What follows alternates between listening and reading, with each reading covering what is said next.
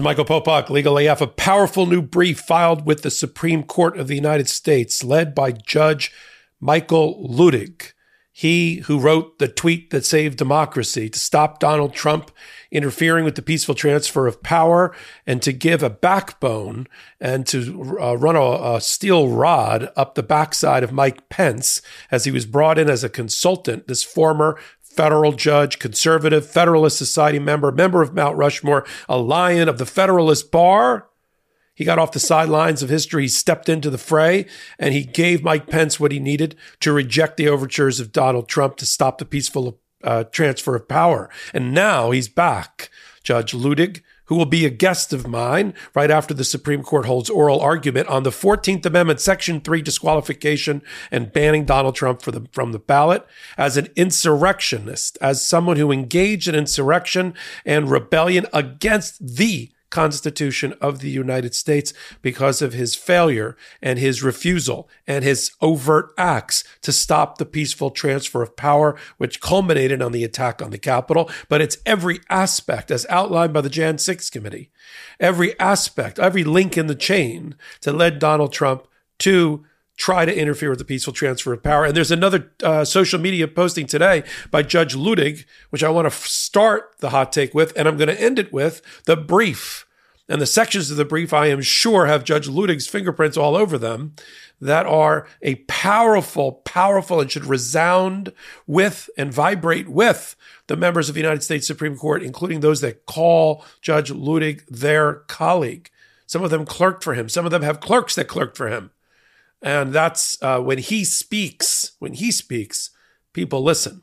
Here's what he had to say today in a social media posting, which is a great segue into my hot take and my analysis. As with many tragedies, fiction and non, the former president wrote the story of his own disqualification.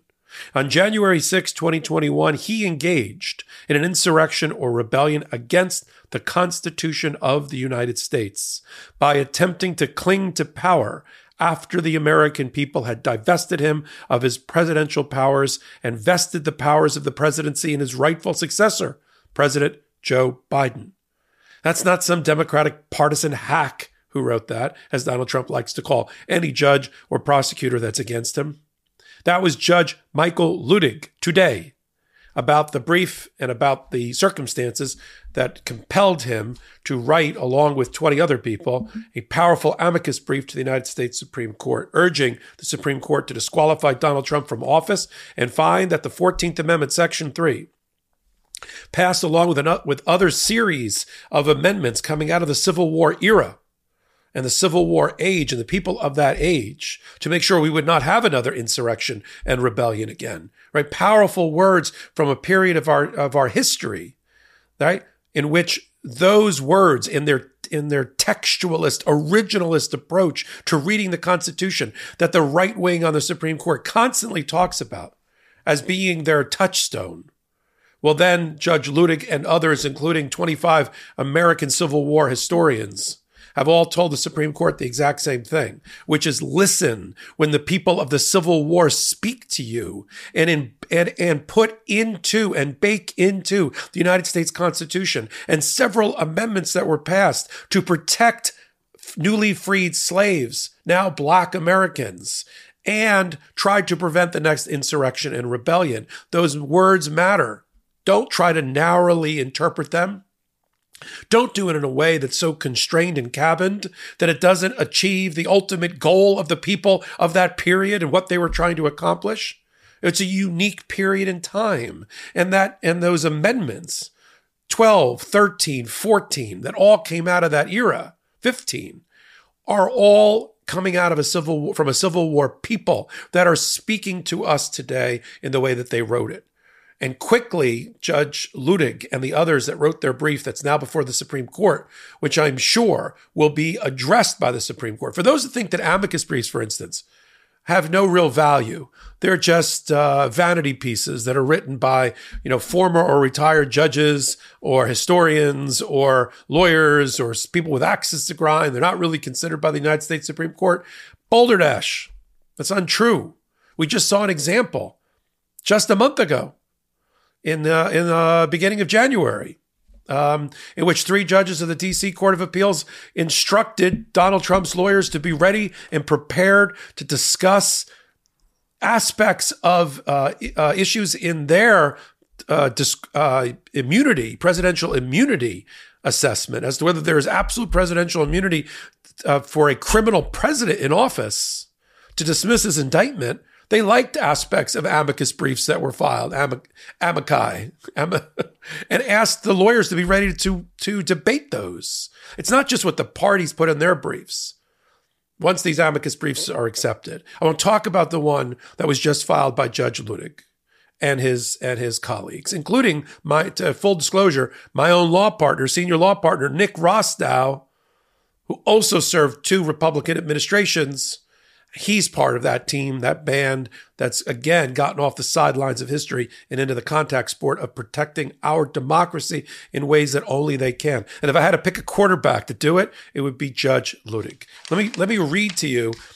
Uh, the brief's 50 pages, but there there's a section of it that just pops out. Uh, and I am a a um, and I've I've let the judge know this, uh, and I'm not trying I'm not trying to be obsequious.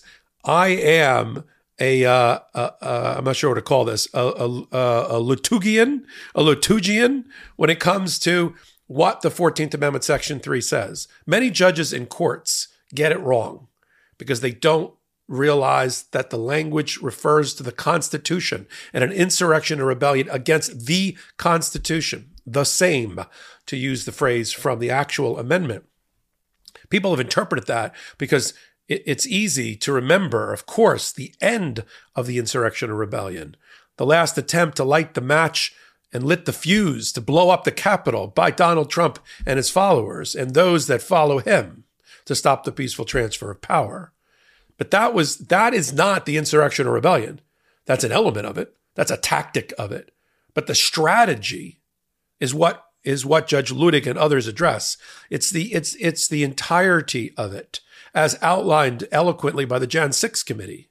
It's everything. It's the pressuring state officials, local officials, election officials, elected officials, uh, Vice President uh, Pence creating the fake electors in the battleground states. Um, it, it's all of that. It's the it's the perfect phone call to find eleven thousand seven hundred eighty votes in Georgia. It's the phone calls to the others, the, the, the speakers of the House of other state houses, to get them to hold these bogus hearings. It's the sixty lawsuits that all lost, all under the control and leadership of Donald Trump, who was the commander in chief of his own insurrection, of his own rebellion against the Constitution. All of that put together. And when all else failed, burn down the Capitol, hunt for elect, uh, elected officials that they could find inside, stop the peaceful transfer of power. That's all part of it. Oh, I'm always on the lookout for immune strength during cold and flu season. And I just discovered an incredible product, Armra Colostrum. Now my immune health has never been stronger. I recently began using Armra Colostrum because I needed something to help strengthen my gut barrier, protecting against toxins, chemicals, and pollutants that drive inflammation. Colostrum is the first nutrition we receive in life and is an exclusive source of all the essential nutrients we need in order to thrive. Armra colostrum is sustainably sourced. It has a proprietary concentrate of bovine colostrum that harnesses over 400 functional nutrients to strengthen your immune barriers, your body's inside suit of armor, and first line of defense against harmful particles from the environment that can trigger inflammation and make you sick. Armra colostrum strengthens immunity, ignites metabolism, fortifies gut health, promotes hair growth and skin radiance, empowers fitness performance and recovery. Armra colostrum strengthens all four layers of your gut wall where 80% of your immune cells are housed. When the immune barriers of your gut are compromised, you're left vulnerable. The body's gut wall system is your critical line of defense against particles from the environment that can make you sick. Armra colostrum strengthens all four layers of the gut wall system naturally optimizing your microbiome, fortifying your gut wall architecture, and replenishing your army of immune cells, securing your highest integrity gut health and immune defense. It's a rich, exclusive source of immunoglobulins that optimize your immune defense during cold and flu season. Listen, I take three to four scoops of Armra colostrum a day, and I increase it as desired for amplified defense. As a whole food, there's no such thing as too much. We've worked out a special offer for my audience. Receive 15% off your first order. Go to tryarmra.com slash legalaf or enter legalaf to get 15% off your first order. That's T-R-Y-A-R-M-R-A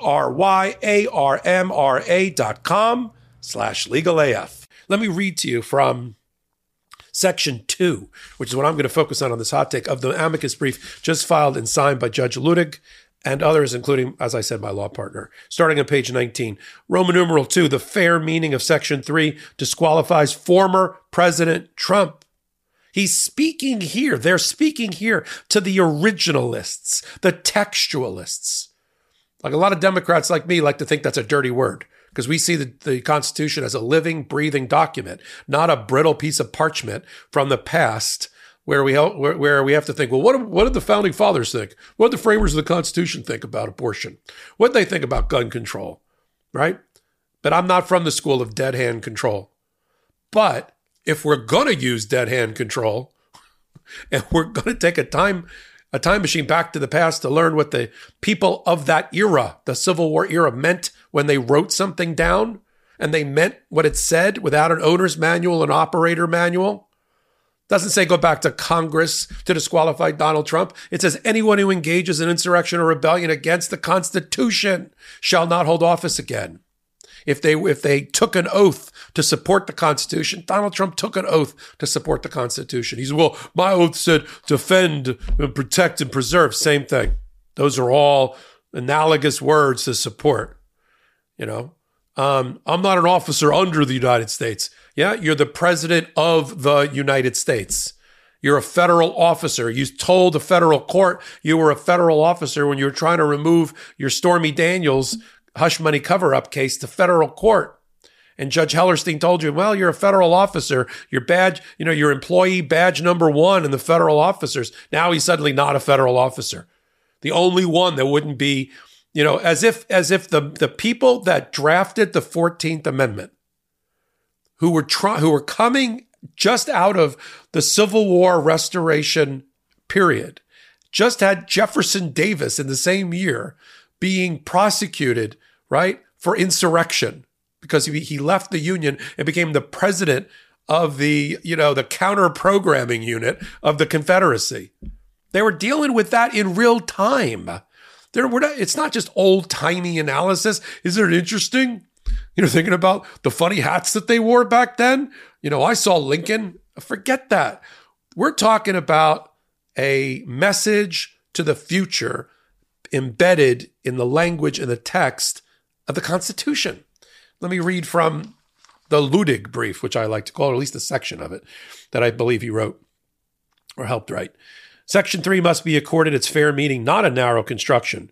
The textualist touchstone is to give every constitutional provision its fair meaning, citing to Antonin Scalia, along with Brian Gardner reading law. A narrow construction to promote judicial restraint is just as bad as any unreasonably enlarged construction. Scalia and Gardner approvingly quote Justice Story that it is forbidden to narrowly construe a constitutional provision as if it were subversive of the great interests of society or derogated from the inherent sovereignty of the people. Who is this brief talking to right now? The originalist and textualist on the right wing of the Supreme Court. And it has a powerful, it powerfully resonates because it's coming off the pen of Judge Luttig. The duty to use fair meaning is especially compelling for Section 3 of the 14th Amendment for two reasons, the brief continues. First, Section 3 has life only because it applies fully to those who violate its terms and still retain or regain enough popularity, potentially to be elected or be appointed by elected officials. Section 3 would be a dead letter if the court refused to apply it because an insurrectionist had popularity with large numbers of voters. Just as it is not the role of the court to pronounce the Second Amendment extinct, it is not the role of this court to render Section 3 extinct. This is this is the brief hitting the Supreme Court where it lives. You're going to uphold the Second Amendment and say you can only regulate things that were being regulated at the time that it was passed or, or things like that. You got to do the same thing here to be intellectually honest, don't you? Don't you?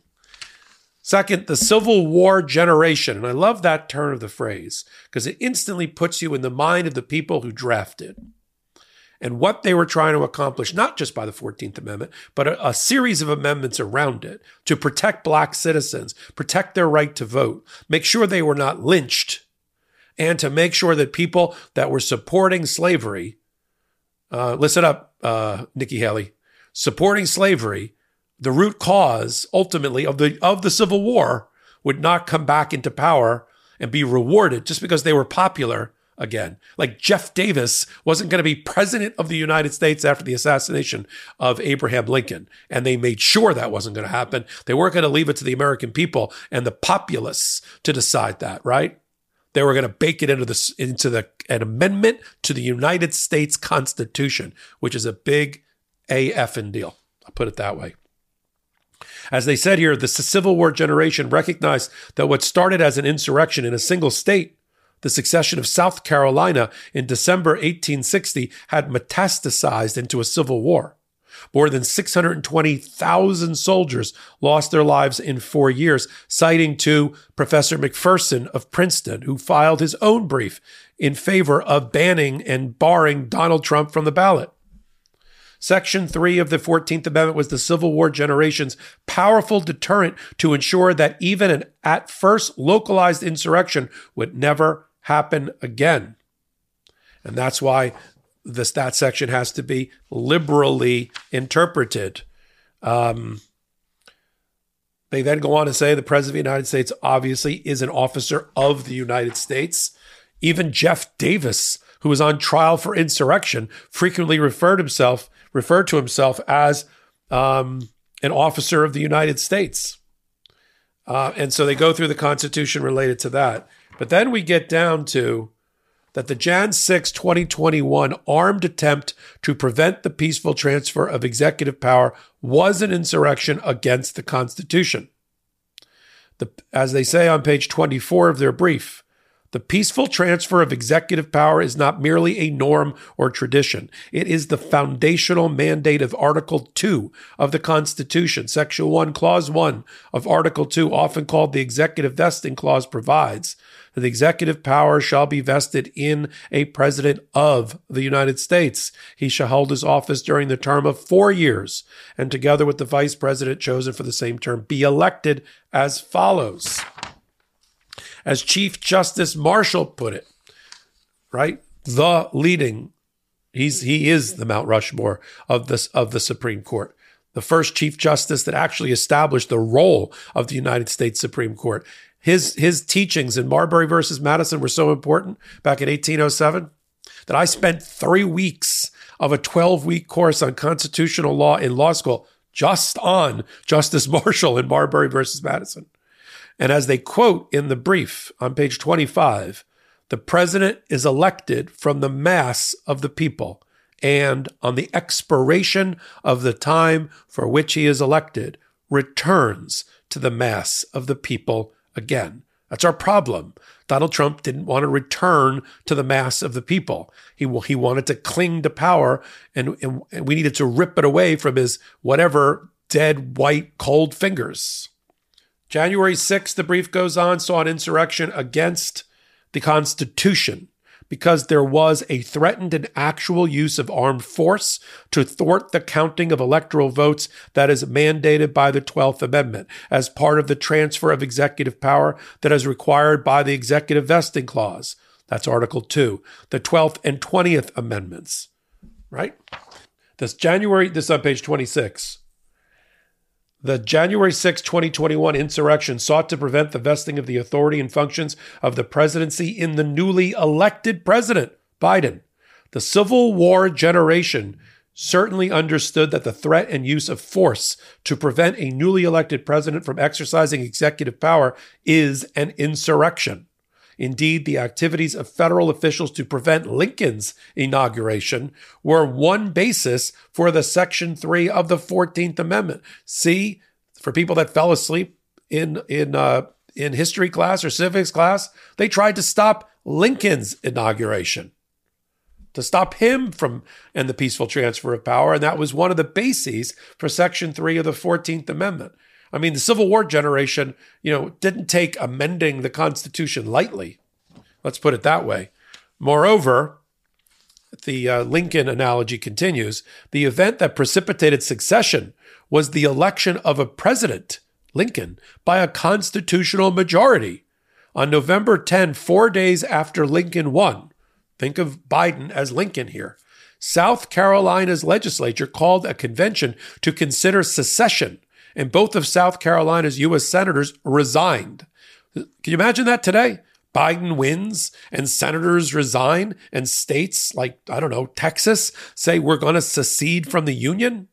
That insurrection was 20 days before the next state seceded and 10 days before South Carolinians seized the federal arsenal at Charleston the South Carolina's Convention declaration of the immediate cause which induce and justify the succession of South Carolina from the federal union objected to the election of a man to the high office of President of the United States, talking about Lincoln, whose opinions and purposes are hostile to slavery.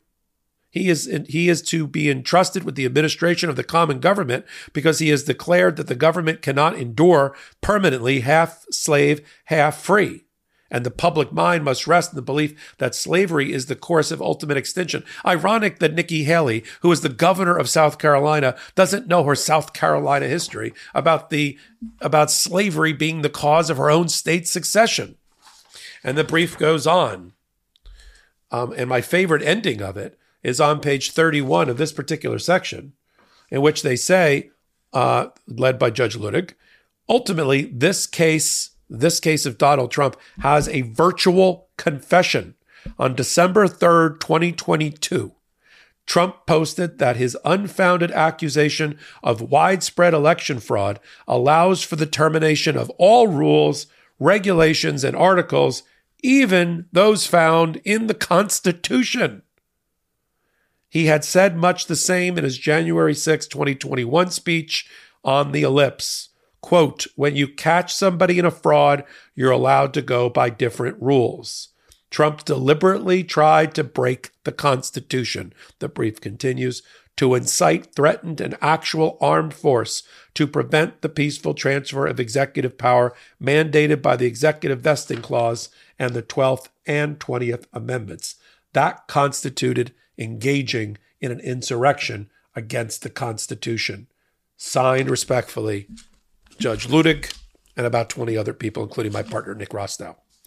I'm going to have the honor and the great distinction for the Meidas Touch Network and for Legal AF to interview Judge Luttig the day after the Supreme Court hears oral argument on this case. There's still more briefing to be done, but the oral argument is going to be on the 8th of February. We'll talk to Judge Luttig a day or so after that and bring it to you one place, the Meidas Touch, the Meidas Touch Network, 2 million strong Meidas Touch Network. So until my next hot take, until my next legal AF, Wednesdays and Saturdays, 8 p.m. Eastern Time on the Meidas Touch Network and then on audio podcast platforms of your choice.